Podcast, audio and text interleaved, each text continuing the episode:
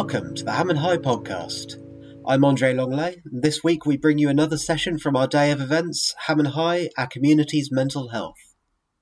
In this session, writer and former Number 10 communications chief Alastair Campbell and his partner, the journalist and education campaigner Fiona Millar, discuss life with mental health challenges, documented in Alastair's book, Living Better How I Learned to Survive Depression.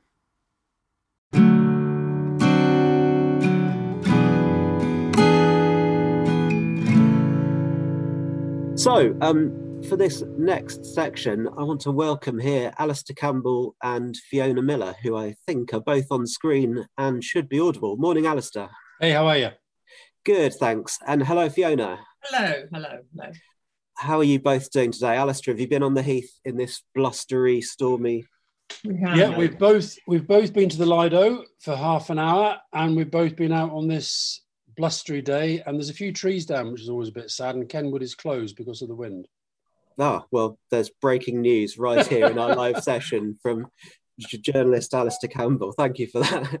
Um, well, thanks for joining us, both of you. Um, we're here um, partly because um, uh, there's a paperback version of a book out, which Zoom isn't going to let me show you. It's a blank book by the looks of it on the screen. But anyway, it's Living Better: How I Learned to Survive Depression by Alastair Campbell. I, I, I don't blank. I don't blank the oh. background out. So here I am. Here it is. There you go. Full branding in all its glory. Um, perhaps um, Alastair. Um, well, maybe I should introduce you both. Alastair, as people probably know, is a former journalist or a current journalist and writer and former communications director for Number 10. Fiona's uh, also a journalist and a um, education campaigner is um, the usual description. Um, Alastair, perhaps you'd like to start by introducing the book and uh, what the issues are that, that led you to, to decide to write it. Um, I mean, I've written 17 books and I couldn't really explain why at any particular time you decide to write that book at that time.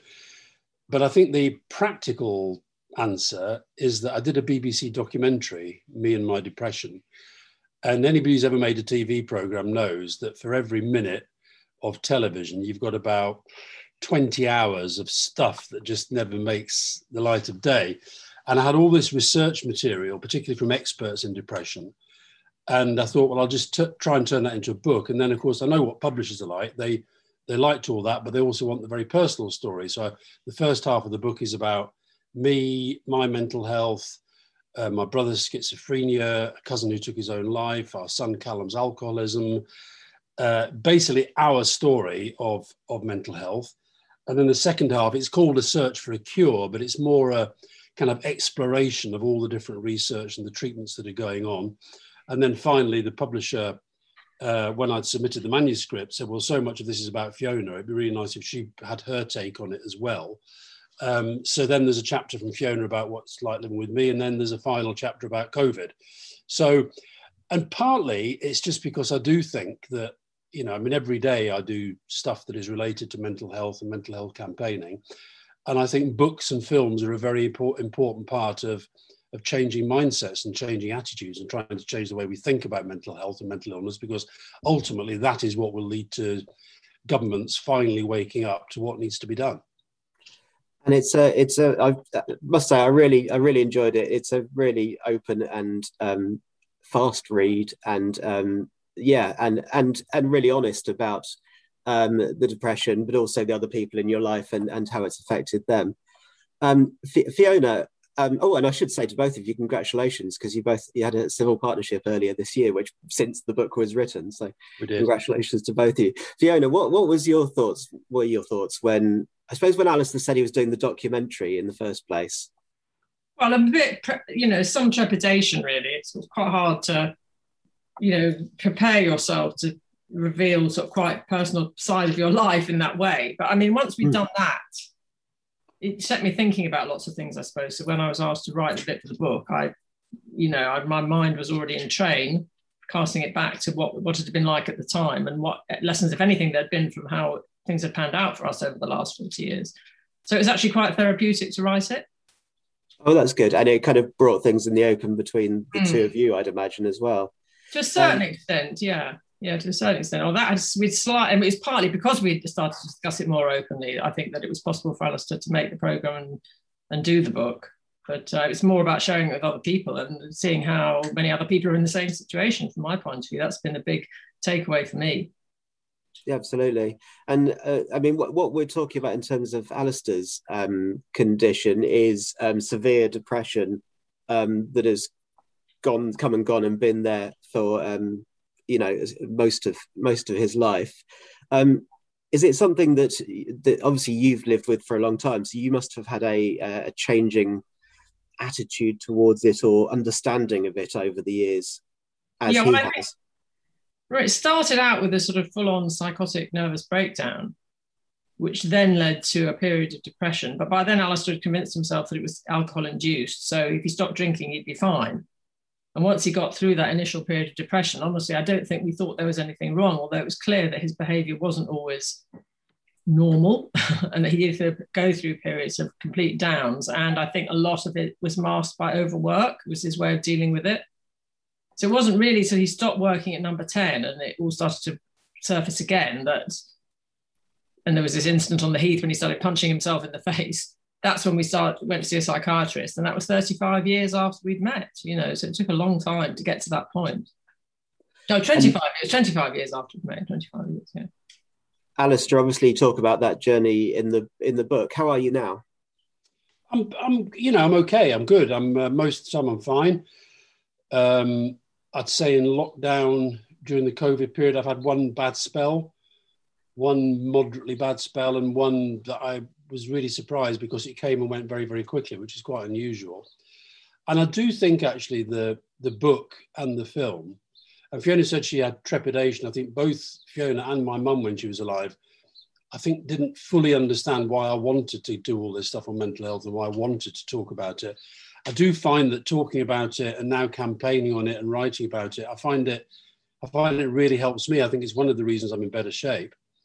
Is that I'm just, I don't feel I have to hide anything. I feel, I just feel I can be very, very open about how I feel. I think I'm much more conscious of the damage that my moods can do to myself and to other people. And I think that has meant that I've been able to change my behavior a bit. Not, you know, I'm not pretending I'm perfect by any manner of means, but I think I'm better at dealing with it and understanding the impact that I'm having on other people. Whereas I think in the past, before we did go and see David Sturgeon, I'm, I'm determined to get as many Hampstead and Highgate references as possible. David Sturgeon, the excellent um, Gospel Oak based psychiatrist, um, after the incident on Hampstead Heath with the self harm, um, that's when I think we really started to, and it was very, very painful, by the way. It was not a straightforward, easy process at all. And I describe a lot of that in the book about, you know, the exercises that we did. It was hard work, um, but I'd never done it before. Fiona's right. I convinced myself that if I stopped drinking, everything would be fine. Um, and to some extent, I was better, but I just, you know, the depressions kept coming, and I just kept, I kept just, you know, drowning them in work and obsessiveness and overactivity and uh, well, David Sturgeon is is kind of the the supporting. When there's a film of this, he'll be the best supporting actor nominee, won't he? I don't know who would play him, but it's it's very much that role that's pivotal. Um, but it's it's an interesting exploration because obviously you talk about um, that side getting the support from um, from David. Um, you also talk about medication, which does play a role, but you also talk about um, the uh, how much of a role, how important that is, or where it fits into the more general um, approach to it. Do you want to talk a bit about that? Yeah, I was always very reluctant to take medication for a long time, and whenever I, whenever I went on to medication, I was just gagging as soon as I went on it to try to get off it. Um, and I think David has persuaded me that it's fine to be on medication, and and I'd say that for a while. I mean, I do sometimes worry that I'm addicted now to sertraline. I do panic if I'm if I like I went away to Burnley the other night and I realised that I'd, you know, I couldn't I couldn't remember whether I'd packed the sertraline mm. just for one night. Now, as it happened, I'd hidden it inside an inhaler. so when I had a bit of an asthma attack, I found it and I felt really relieved. But yeah, it's sort of um, no. I, I I'd say that medication. You put it the correct. The question is the right one because I I don't see it as the reason why I feel okay most of the time. I see it as one of the things that that helps me. Um, and I'd say that there's so much other stuff that is more important, but it but it's kind of part of what keeps me reasonably good most of the time. and uh, I mean that other stuff is um, you go into in, in some detail in, in what the things are that's valuable in, in your life, and obviously family and Fiona and the, and the children are a, are a big thing in that. Um, d- does the assessment itself, the working out what your priorities are, does that in itself act as a as a therapy? Oh yeah, totally. Because that that that stemmed from when I was making the documentary, meeting a woman in Canada, talking about something completely different, who then introduced me to this concept of of the jam jar, which is like a sort of it's just a self help mechanism um, to to to sit down. In fact, if you just if you sit there, it's it's deeply phallic. Is that the actual jar? No, well, this is that's the actual jar, the real jar. Okay. This is my drawing of my jar. Uh, Okay. Started with the jar, and then there's all these layers that I've added on, and You might you need know, to and explain they a bit. change. They what? You might need to explain a bit more what that picture was for for our um, viewers. Yeah, it's a bit. I, I do accept it's, it's a bit rude, but it started just like that. Mhm.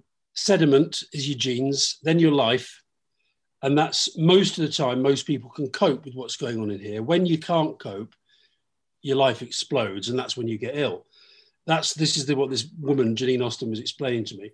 So, I then, yes, you're absolutely right. It- it- doing this helps you work out what really matters. So my first thing is FFF, Fiona Family Friends meaningful activity. Dotted line means meaningful activity to make a living, meaningful activity to try and keep changing the world and campaign and fight and whatever. Fundamentals sleep, diet, exercise. Never used to take those seriously. Now I'm fanatical about all three. Burnley Football Club, very important. Bagpipe music, very important. Creativity, curiosity, and that me that's things like never go to bed without knowing something you didn't know when you woke up. Read, listen to music rather than you know just bombard yourself with the news all the time. Uh, creativity, writing every day, uh, including writing bagpipe music and, and stuff like that.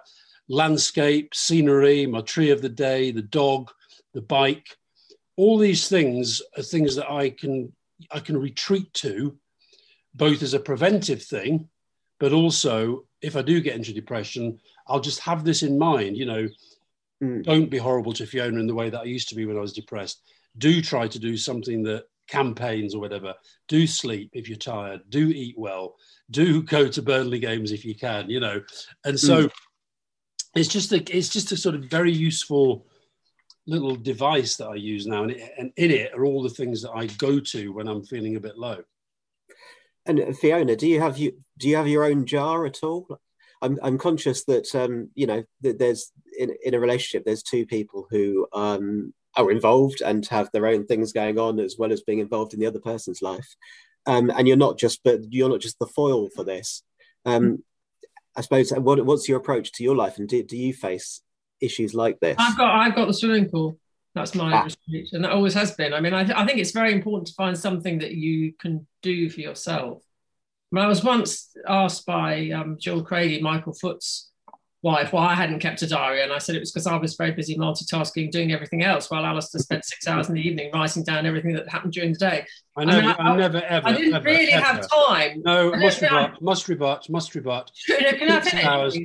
No, I'll, I'll just six sit back, hours, shall I?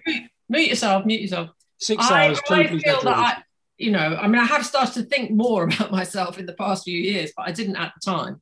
I just, if I was really upset about it or I found it very difficult, I just used to go something. And when I got out of the pool, I felt better. And that's always been, and then latterly I've taken up yoga as well. And those, those have always been the ways that I've dealt with those things. Yeah. and it, and it and it still helps and, and still works to to when when when Alastair's struggling. Well, I've now converted him to swimming. You know, now he thinks he's the first person ever to have discovered open water pool. Honestly, it's, so irritating when some of us have been doing it for years. But anyway, um, as far as I can tell, he also Yeah, invented always. I mean, whatever happens, I can tell you the first. Get, I mean, the hardest thing for me about the lockdown was not being able to swim. Which Mm. really, after forty years, uh, fifty years, really, of doing it all the time, because I started swimming when I was at school. It's been really, really hard. So I think people have different ways of dealing with their mental health. But I mean, the truth is, I haven't suffered from the sort of poor mental health that Alastair has. I, I, I felt sad and angry and all those things, but I don't really understand what it feels like to be depressed.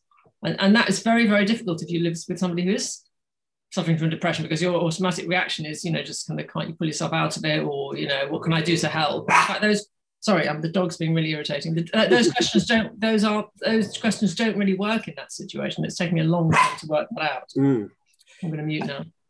And they, and they, they don't, but um, they are things. Although we're, we're becoming more enlightened about mental health, that they are thoughts or feelings you still have. You know, I'll have I'll snap somebody and go, just sort yourself out, or you know, have that feeling. It's it's a fairly natural thing, but we we're rationally becoming more aware of what's going on, I think. Exactly. Uh, we've had two examples in the past few years of people, I'm not going to say who they were, because one of them was very high up in the government, and somebody was just somebody who worked in a local local retail outlet who said to Alastair, Oh, what have you got to be depressed about? You know, I think mm. that's still quite a common reaction. I mean, you've got a comfortable life, you know, you're happy, you're successful, you've got no reason to be depressed. But of course, these mental illnesses affect people regardless of their backgrounds, how they live, what money, how much money they've got and we've got to be compassionate about that. And I guess, Alastair, the answer to that question is the question doesn't make sense. It's the wrong type of question uh, for depression. Um, yeah, it is because I think I think if you say what do you have to be, you'd never say what do you have to be asthmatic about. Mm. You know what what what do you have to be cancerous about? What do you have to be diabetic about? You just wouldn't say that. Um, and so I think it comes from a place of not really accepting that it's an illness. Now, there will be people, just as there are people who, you know, famously have bad backs because, but then they get spotted on the golf course, you know, with a nice swing on a, on a seven iron. Uh, you will get people who might use it. But I, th- I think that anybody who really knows what depression is, you honestly would not will it on your worst enemy. So I think whenever somebody says, What do you have to be depressed about? you sort of think, Well, you really don't understand it. And I don't I don't mind in some ways because you know it's like whenever Fiona when I get depressed, Fiona will often say, "What do you think triggered it?" And I never ever ever know. And the question on one hand, the one hand it irritates me, but on the other hand, it, I quite like it because it makes me understand that even though I'm making her life a bit of a misery, at least she doesn't have depression. Um, and I think that for people to understand. It's like anything. I remember Charlie Falconer, you know, former Lord Chancellor, a uh, very good friend of ours. And I remember when he, I wrote a novel that was basically based on my breakdown and my depression. And he said he felt he understood it for the first time. He understood, he sort of felt what it might be like. Now, that's that's kind of partly why I do this. I want people who don't get depression to understand what it's like, and I want people who do get depression to understand that lots of people get it, and there's lots of things that we can do to try and help ourselves. And that's one of the things that the book does, and the, and the book is, um, I think, brilliantly candid and um, a, a, really good read it obviously helps that the supporting cast beyond David also involves Tony Blair and every world leader from the late 90s onwards and um, some very interesting people. So, as, as, a read, it's got the added fascination of that. And, and in fact, there's one bit where you refer to Tony Blair's um, book where he'd made a passing comment about, I think it was I'm paraphrasing, but along the lines of two types of people who are crazy. One's dangerous and the other's a genius. That kind of thing. Yeah. Um, and how and you you wrote in response to that um, and obviously um, that's a fairly public thing to do but I, I, guess that's the kind of thing that is good to address with friends as well as well as publicly when it's the prime minister or former prime yeah minister. Yeah well i also i raised it with him last week on tony came when i did good morning britain last week tony came on i raised it with him in you know in a I think it's the only time I publicly criticized. I wasn't that critical. I just point, made an observation that is very, uh, that is very stereotyping you know there are two kinds of crazy people. People who are just da- crazy and they're dangerous and people whose whose craziness gives them creativity and drive and and that's Alastair's sort of craziness. And you know again that that comes from a place of not really understanding which you know I Tony's an extraordinary bloke in so many ways but you know one of the most extraordinary things about him was his ability to have a pretty positive outlook on life all of the time to be very, very kind of, yeah, pretty upbeat, whatever was going on around him. And, and I think that's maybe why we got on so well. There was quite a kind of yin, and yang thing going on. Um, but I think it is a pretty stereotyping view. Um, and it also, it's like the thing about that's sometimes I'm, i get a bit alarmed that, you know, like if you think about people like me and Stephen Fry and Ruby Wax, we're out there all the time because we all believe in campaigning on this. But you do have to be careful that people don't think that this is all sort of you know it's like a it's a, like a creative thing that you kind of need some sort of mental illness to be really really creative. Most people who are struggling with their mental health are never going to be on telly they're never going to be famous they're, they're just struggling with their mental health and it's really really really hard. It strikes me i'm i'm guilty of it as well because I'm a big fan of Joy Division, for example, whose singer Ian Curtis um, took his life in the, the, the late 70s, and the, the, list of you know Kurt Cobain and Nirvana. We do have a kind of romantic romantic view yeah. of it in society that that's still there. To, to, to move on slightly, the other things that you you fill your life with. I'm interested in football. I'm interested in football because I'm a Spurs fan, and it's an appalling time to be a Spurs fan, and not a bad time to be a Burnley fan, possibly. But it, the the investment, as you might in a rock star in a football club, is it's it's almost a slightly deliberate investment isn't it it's not entirely deliberate but you you invest in something that you can enjoy that you are faithful to but also gives you something back well, it's it's funny. My my sister, who's obviously you know known me all her life because she was born uh, after me, and she's she's got a very deep Christian faith. She's a and you know she's she's got God in a big way, mm. and you know we we have a joke about how my my you know my equivalent is Burnley Football Club, and you know I actually will say she'll say you're coming up this weekend. I say no, I'm busy. I'm going to the Temple of Turf. You know, um, and the disi- Ashley Barnes and Ashley Westwood, the disciples, and Sean Dyche, the Messiah, and all this sort of stuff. It is, it is a kind of joke, but you know, I don't think Fiona's ever fully understood this. But Burnley, it gives me something way beyond just watching a football team. Um, it's about the people. It's that sense of it is like a congregation. You're singing the same songs. You're feeling the same things. And football is the only part of my life where I can lose myself with other people. I never, you know, if I go to a concert, if I go to like a rock concert, I've ne- I never do that thing of, you know, waving the phone on your light and all that. I always look around and think hmm. these people are a bit weird, you know, just enjoy the music and shut up. Whereas football, I'm absolutely completely immersed in it. And it's an obsession. You know, I'm now, I'm wearing at the moment claret and blue socks with my Burnley shoes. And, you know, I'll wear a Burnley tie when I go out later um, it's it's a very big part of my life, and um, yeah, it matters. It, it does. It's important to have these things. I think possibly the the one time I really forget myself or anything else that's going on, and often work, is playing football. Even if it's just kicking a ball around with a friend, which is pretty much the most that's happened in the last eighteen months.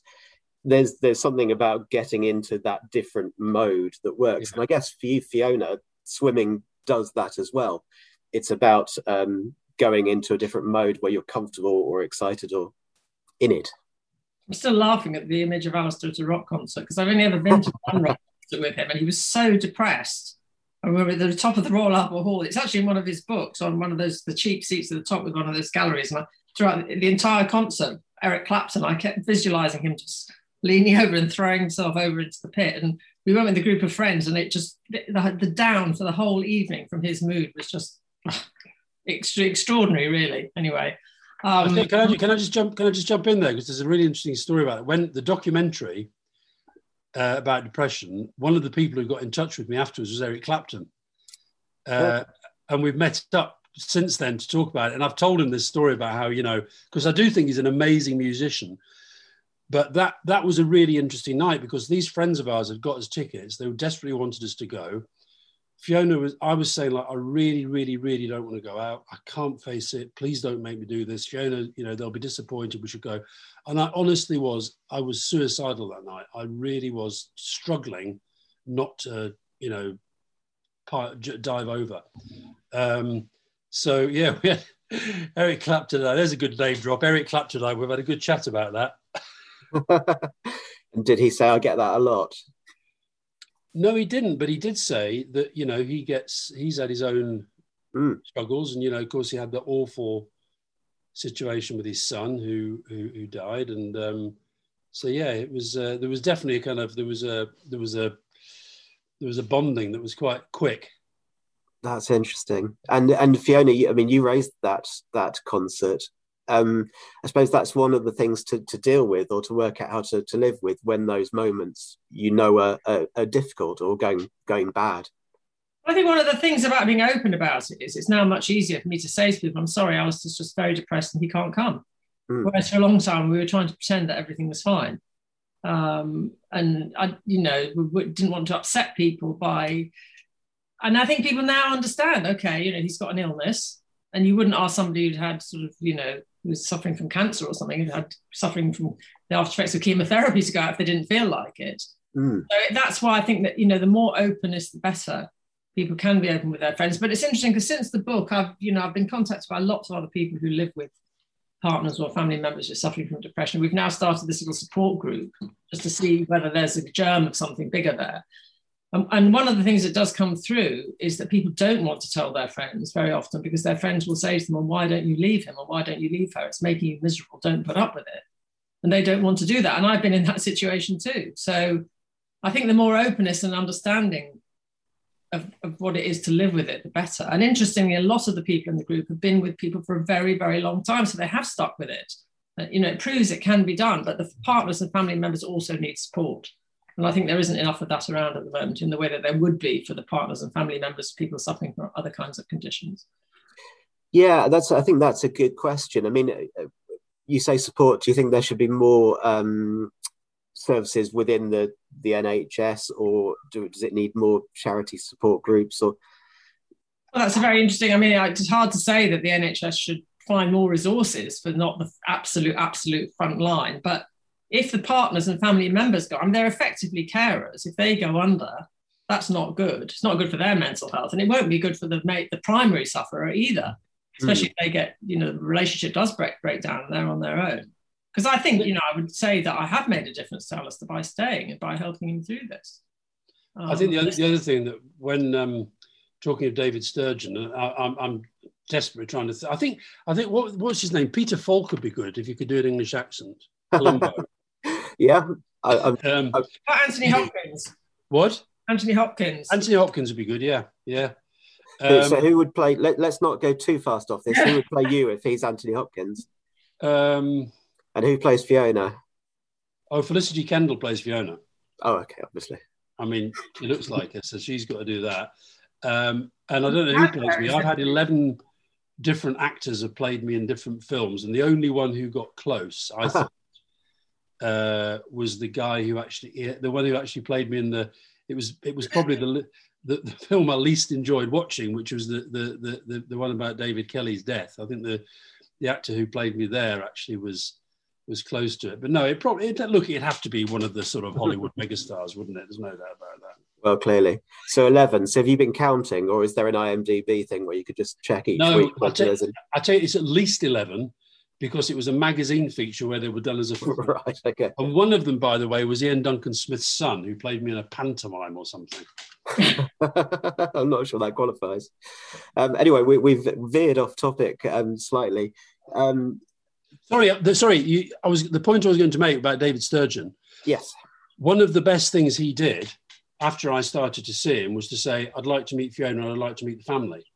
Now, my point about I don't think that enough um, people understand in the in the in the in the health system understand that when you're treating somebody for mental ill health, I think it is important to involve the family and also to understand what the family goes through.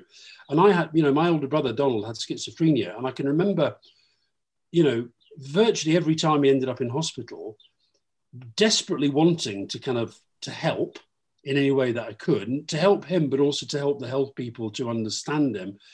And I, I, I sort of felt that I was able to do a little bit more than other people, but that was because I was, if you like, who I was. Mm. Whereas I talked to other people who were in exactly the same position, they felt they had no input at all, no understanding of what they were going through, and no support whatsoever.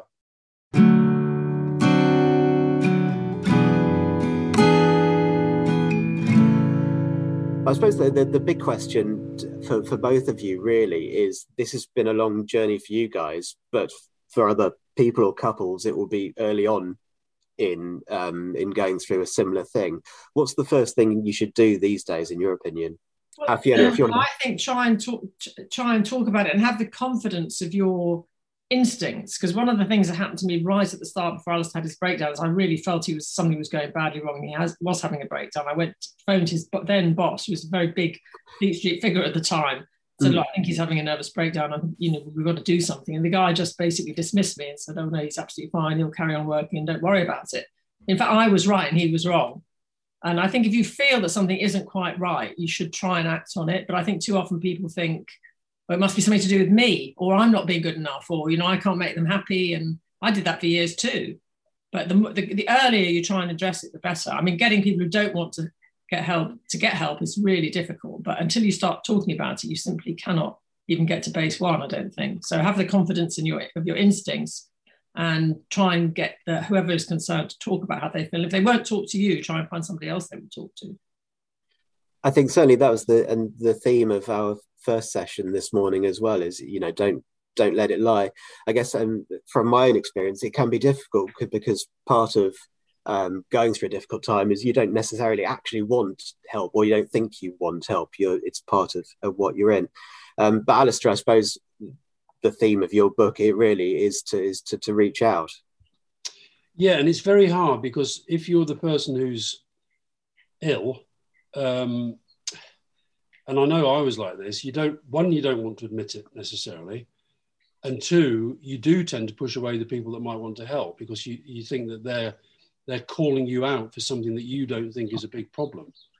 So I think the person has to come to that conclusion that there might be a problem, that there might be ways of dealing with it, that it might involve other people trying to help them. And I'd say for the people who are, you know, in the position that Fiona was in, um, in a way, you've got to let people reach that decision in their own time, and that's incredibly that can be incredibly slow and frustrating. Um, but I always say to people who are who ask me, you know, what's the best thing for the the family, the friend, the colleague, dealing with somebody where they're really worried about them, it's not to say I'm really, really worried about you all the time. It's to it's to try to to bring them out in terms of recognizing their own worry. Uh, and that's very, very hard. Listen, I do it with people. I meet people that I and people who are friends and family, and you kind of you, you just want to sit down and say, right, this is what's wrong with you, this is what you got to do. And mm. that's my kind of mentality anyway. That's what I tend to do with the problem but it can be the worst thing to do because you're just basically you you're putting up a brick wall. I think yeah, no, absolutely. But I think the, the the the flip side of that can be that, and it's clear from a few examples in the book that you can't underestimate the importance of or the effect somebody can have on you if they are understanding at the time. You talk about, I think it's two policemen during the breakdown in the eighties, yeah, who didn't dismiss it or mistreat you you know did the right thing. And that just little bit of compassion and understanding yeah and, and, they, and, actually I, I did a i did a, an interview series in lockdown with public figures talking about mental health and the theme of it was actually based on the question that they asked which i think is one of the best questions you can ask somebody if you think that they're struggling. You just say you okay? Don't say mm, are you okay? It's like you okay? And something about these two policemen up in uh, in Hamilton in Fife, something about them just triggered in me the honest answer, which was no, I'm not. And it's the first time I'd admitted that. And it was something about them that just, um, I was probably, it's back to what I said earlier, I probably had reached the point. Mm. I was in the middle of this psychotic meltdown and hearing voices and hallucinating and all this sort of stuff. And these two guys come up. I didn't know they were policemen, they were in plain clothes. And they just, you know, they just said, You okay? And I kind of looked at him and I said, you know, I don't think I am. I don't think. But I, I think, well, do you don't think that might be because you didn't know them? I mean, I think if somebody who was close to you said you were okay, you'd have put up the de- defences straight away, which is also. Yeah, I've just thought about that. Right, I mean, because, because, I've been asking if you were okay for weeks beforehand, and you told me that I was mad, oh, and yeah. you were fine, and I was crazy. Yeah. Even though you were behaving also, very the day, the day itself, I was with Neil Kinnock and Patricia Hewitt, who was Neil's press secretary. And Patricia had been telling me all day, look, I'm really worried about you. Do you think you need to rest? Do you think, do you, think you should be going home? You seem a bit wired, etc., etc. And I was like, I'm fine, I'm fine, I'm fine, I'm fine. Um, and uh, so, yeah, maybe maybe it was just the fact that somebody had, as you say, Andre, taken an interest. Now they were mm. taking an interest because they thought I was a danger to public order and public safety, but they did it in a way that was really, really sensitive. And you know, the next thing I knew, I was in a cell, and the next thing I was in a hospital. It's quite something, isn't it? I think the um, we've it seems to me over the last eighteen months we've developed a new etiquette with emails to start with. I hope you're well, as the kind of that's the what comes under the hi so and so, and um, maybe we need to probably emails not the right format, but asking the genuine question: Are you okay? How are you doing? Is and what the, not... what the mental health charities are advising is if you are having these conversations, you know, you start with "Are you okay?" or "How are you?" Yeah, but really, you know, really, let's cut through the bullshit. Really, mm. how are you? And I think COVID has given us the opportunity to do that. Mm. People are, it seems to me, much more conscious of their mood and much more conscious of the way the outside world is impacting upon it. Yeah, no, I think that's possibly true. The to give people the chance to say, well, actually, to be honest, I was, you know, okay last week, but this week's just a bit of a struggle. Yeah, it's a is a good thing to do. Um, you talk in um, the book. Um, there, there's a bit where you, you um, set up gratitudes um, and uh, what's the other side? Resentments. Resentment. You're looking at the, you know what's important in your life and what's not, um, which is quite an extensive list. And obviously, for our readers, resentments include dog owners who don't clean up after them on the heath, which yeah. I'm sure a lot of us would understand. Eating in a cinema really chimed with me on. as well. Yeah, there's no there's no need. You you can survive two hours. In fact, you can just watch the film and yeah. not. Anyway, don't get me started. But the that um, well, how did that help? I guess putting together those irritations I think, and those. How it helped. That was another idea from the Gospel Oak-based psychiatrist David Sturgeon. Uh, it was what how it helped is that no matter how low I am, when I write those lists, the gratitude list is always much longer. And mm. the resentments, even though the resentment of the people. The worst in is boiled sweets. I mean, I, I once nearly killed somebody who was. It took about a minute to open a boiled sweet wrapper. They should just be banned in all public places. Um, but no, the resentment is always a lot shorter than the gratitude, and it just sort of gives you a little trigger to say, yeah, well, maybe, and then you can focus on the gratitude. You can focus on the things that you like, and just sort of, you know, avoid the things that you you're going to resent. And then the other thing, I think you did something in the paper. Um, my other resentment, which is people, it relates to dog dog dirt, but also litter. You know, I had a bit of a fight with a litter lout recently because that that that that one absolutely gets me going. yeah, and you share that with a lot of people on the heath. Yeah. Fiona, did you come up? Have you come up with these similar lists to, to compare?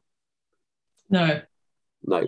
I haven't. I don't take. I'm afraid I probably don't take the time that Alastair takes ever thinking about these things. I, am trying to sort of get on with living my life and not analysing as much as I should probably. But that sounds like a really good idea. I don't know. I haven't thought. Of I'm just looking at this question on the screen. Actually, that's what's distracted me slightly. Um, um, Linda Chung. Yeah. Well, both of them. Hmm. Yeah, well, actually, I mean, the, let's let's address the, the questions. So, the, sorry, the, the first um, question we've had is, um, Alastair, your brother suffered schizophrenia. That was Donald, wasn't it? Yeah, yeah. Um, and um, which is very different to depression. So, did your own insight help understand or help family members to understand and help him as well? Or uh, actually, how, how does it translate? I guess is the question when you're looking at yourself. Yeah, I think um, no is the short answer in terms of when it when he was immediately diagnosed, but yes, definitely over the long term as I became much more interested. And actually, Donald is the real reason that I've had this sort of lifelong fascination with mental illness. Donald and I were very close. Um, and, you know, we were different in that I was more academic, uh, did really well at school. But I say in the book, I wonder now, I can remember when Donald was in his teens, he was two or three years older than me. When he was in his teens, I can remember my mum and my dad really struggling to get him out of bed to go to school Mm. And I wonder if that was the start of what it was that then led to him developing schizophrenia. There was something already going a bit a bit haywire. Uh, there are similarities, by the way, Linda, in that Donald, although Donald was on the antipsychotic mes- medicines all his life, all his adult life, he was also on the same antidepressants as I was on.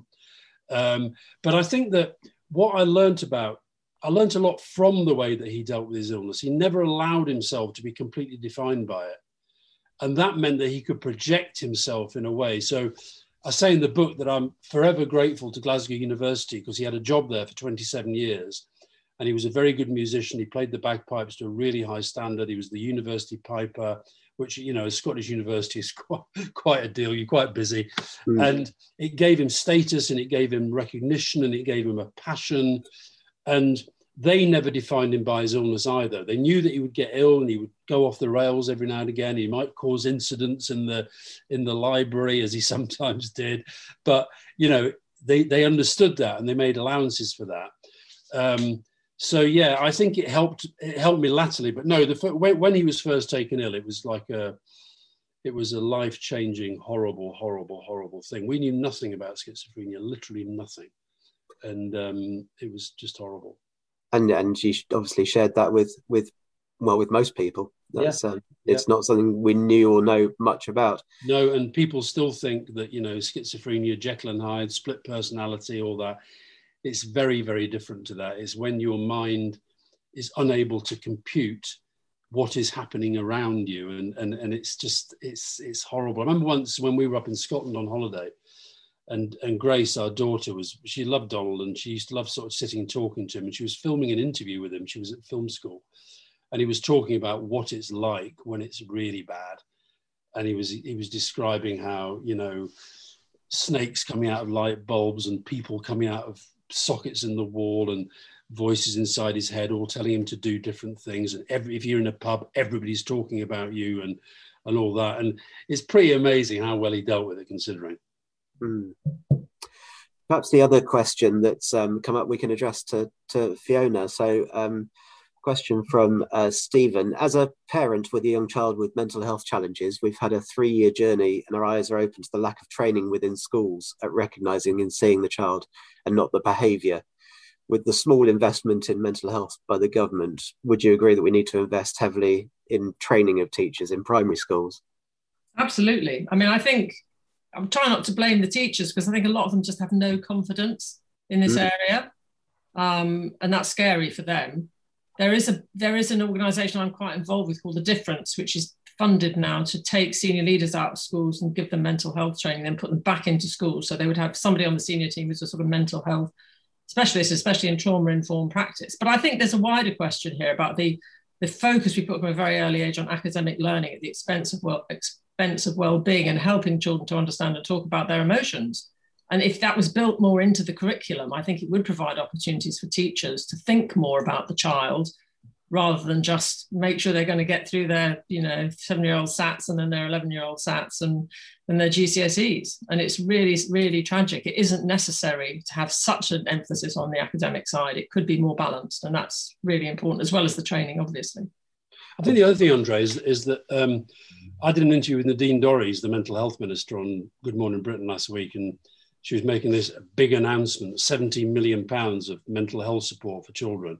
Well, that works out at two pounds per child. Um, it is not a priority when you can spend 37 billion pounds on a test, track, and trace system that doesn't work. 70 million pounds in government terms is literally small change down the back of the sofa. And I actually think I wouldn't put the folk, the onus on teachers. I would, I would look at seeing whether we couldn't model what we did when we were in government with the classroom assistants and actually have mental health first aid trained uh, classroom assistants who are looking out for that specifically. Mm. And if you think about, I did a conference recently with a, a child psychiatrist from Italy who was making the point that actually children who've been born who are growing up in the last couple of years, she said their brains are actually going to be a different shape to the brains of children who have grown up prior to the pandemic because the, the brain changes shape according to trauma. And not, not being allowed to run to and cuddle mm. your siblings, your uncles, your aunts, your grandparents, that for a child is, is like a form of trauma. And she was saying she doesn't think we've even begun to think through the consequences on a child's development of what's happened in the last year or so. Mm-hmm. And that's going to translate into schools. So why aren't we thinking ahead of that? Um, and and you know the problem with the government at the moment is that their whole default position is you know things aren't as bad as you people are saying. Nadine Dorries says that you know there's been no great uptick in suicide. Well, that was the same during the global financial crisis, but it came a few years later.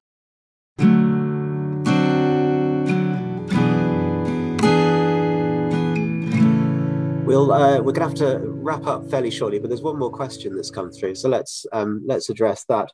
Um, what are your thoughts about what type of help matters most to family members and relatives when someone's going through a mental health crisis? What would you like healthcare professionals to know? This came up earlier, obviously, but I suppose in more specifics, what, what's needed for, for those family members? Um, Fiona, perhaps you'd like to address yeah, that first. I think I can only speak on the basis of the people I've been in co- contact with since talking about this. And the one thing that really comes through is if they can talk to somebody else who's been through the same experience as them so they feel they're not alone and hear how other people have dealt with it, it, would, it makes an enormous amount of difference. I mean, we have this group once every couple of weeks, and some people who've joined it have said, you know, this is the only time, you know, I feel I can talk about this. And being able to talk about this makes such a huge difference to me, which is why I think that one of the solutions may be to have a sort of, like you have Al Anon for the families of addicts, is to have some sort of support network nationwide for the families of people who are going through mental health difficulties. It does something that like that does exist in the United States, I've now discovered so that people can hmm. always have a sort of buddy or a sponsor or a group to go to or somebody they can phone up if they feel they can't cope. That's interesting that, that it exists over there. Alastair, um, I assume you'd you'd agree with that. I, absolutely, totally, and I, and I think that um, you know I, I, I think that I think doctors and the medical profession generally should see families as part of the solution um, and involve them and also understand that there are implications for them. And I think the family would become a better support to the person who's struggling by being involved, by giving clear guidance. One of the most important moments in our whole sort of, you know, progress on this was when David Sturgeon said to Fiona, You must never blame yourself. Now, I could say that when I was well. I could say, well, it's not your fault. I mean, I would say, is you, when I was depressed, I would say, is your fault. Yeah, you are making me sad. Yeah, you're not being very nice to me, blah, blah, blah. And I realize now that was both kind of manipulative and quite cruel. But when David said it as an outsider, it's back to Fiona's point about maybe sometimes you need that outside person. When David said to her and the children, you must never ever blame yourself, I think that was a key moment for, I think it did change the way that Fiona thought about it and she could be then I think more understanding and maybe more forgiving of what I was like when I was was in a bad way. So I think understand the family needs support, and that will ultimately help the doctor to help the help the patient. Does that By the way, like- I completely agree with the comment there. Somebody just said teaching assistants are trained to look out and report back. Sadly, it doesn't always go further. Money is the problem, and so is the lack of trained staff. I totally agree with that. But the government I think should be we should try and persuade them. I'm bloody hard with this lot. we should try and persuade them that ultimately that is the way they're going to save money. If you get a child who's you know starting to display symptoms of mental illness early on, and they can be supported through that at a time when they're much more open to the idea of being helped as a mm. child, you're going to save on prisons and probations and you know domestic violence and all the other stuff that we know spills out from this. And to go back to the two policemen you met in the 80s if you ask any two policemen now i'm sure they would agree. As well, they're listen, on the front line. policemen at the moment they get a bad rep for a lot of stuff but i tell you i think the police at the moment are probably seeing and dealing with more mental illness than quite a lot of doctors anyway, I think we're um, just about at the end of our time. w- just one final question, actually, for, for North Londoners who may not have heard them often played well. Do you want to tell us what the therapeutic value of bagpipes is? I like this. This is one of my, my recent compositions, mm-hmm. George Mackey's Highland Caps. Um, it's a good question, though. I mean, I'm glad you said for somebody who ha, ha, the, the one of the reasons why a lot of English people don't like the bagpipes is that quite a lot of people don't play them very well. Okay, I think Fiona would agree, and my neighbours definitely agree. I play them well because I was taught well, and I and I take it seriously. The bagpipes played well are one of the most beautiful sounds on the planet. Um, you can make people happy when you play in jigs and reels and my speciality, you won't be surprised to hear, are laments and really slow stuff. And I can make myself cry when I'm playing the bagpipes. I can move myself. I think they're the best funeral, the, best funeral instrument. Although I thought the piper at Prince Philip's funeral was he had a little bit of a problem with his middle drone, I think. Um, and I think with my brother, I think the reason why the bagpipes were so important to my brother is literally that I think he was creating his own noises to deal with and compete with the noises in his head, mm. um, creating something quite beautiful out of it. Um, so yeah, listen, music is absolutely not just bagpipes, but any music. Um, and I'll give you another Hampstead story. I've just recorded that Radio 3 Private Passions program where you have to pick classical music. And I told the story that when Fiona was pregnant with our first child, Rory, she used to wander around Hampstead Heath with a Walkman listening to Schubert's impromptus because she was worried that if it was a boy, I would brainwash him into liking football. uh, both of our sons work in football, so I won. It didn't work, but I chose Schubert's impromptus because of that. Unlucky Schubert. Um, thank you both very much for joining us. It's been a really um, fun hour, and um, yeah, I wish you all the best. And uh, yeah, thanks one again, once again. Thank you. Bye to everybody. Bye bye. Take, Take care. care. Good Bye-bye. luck. To the, good luck to the new Ham&High with your your revamp and your relaunch. Thank you very much. Much appreciated.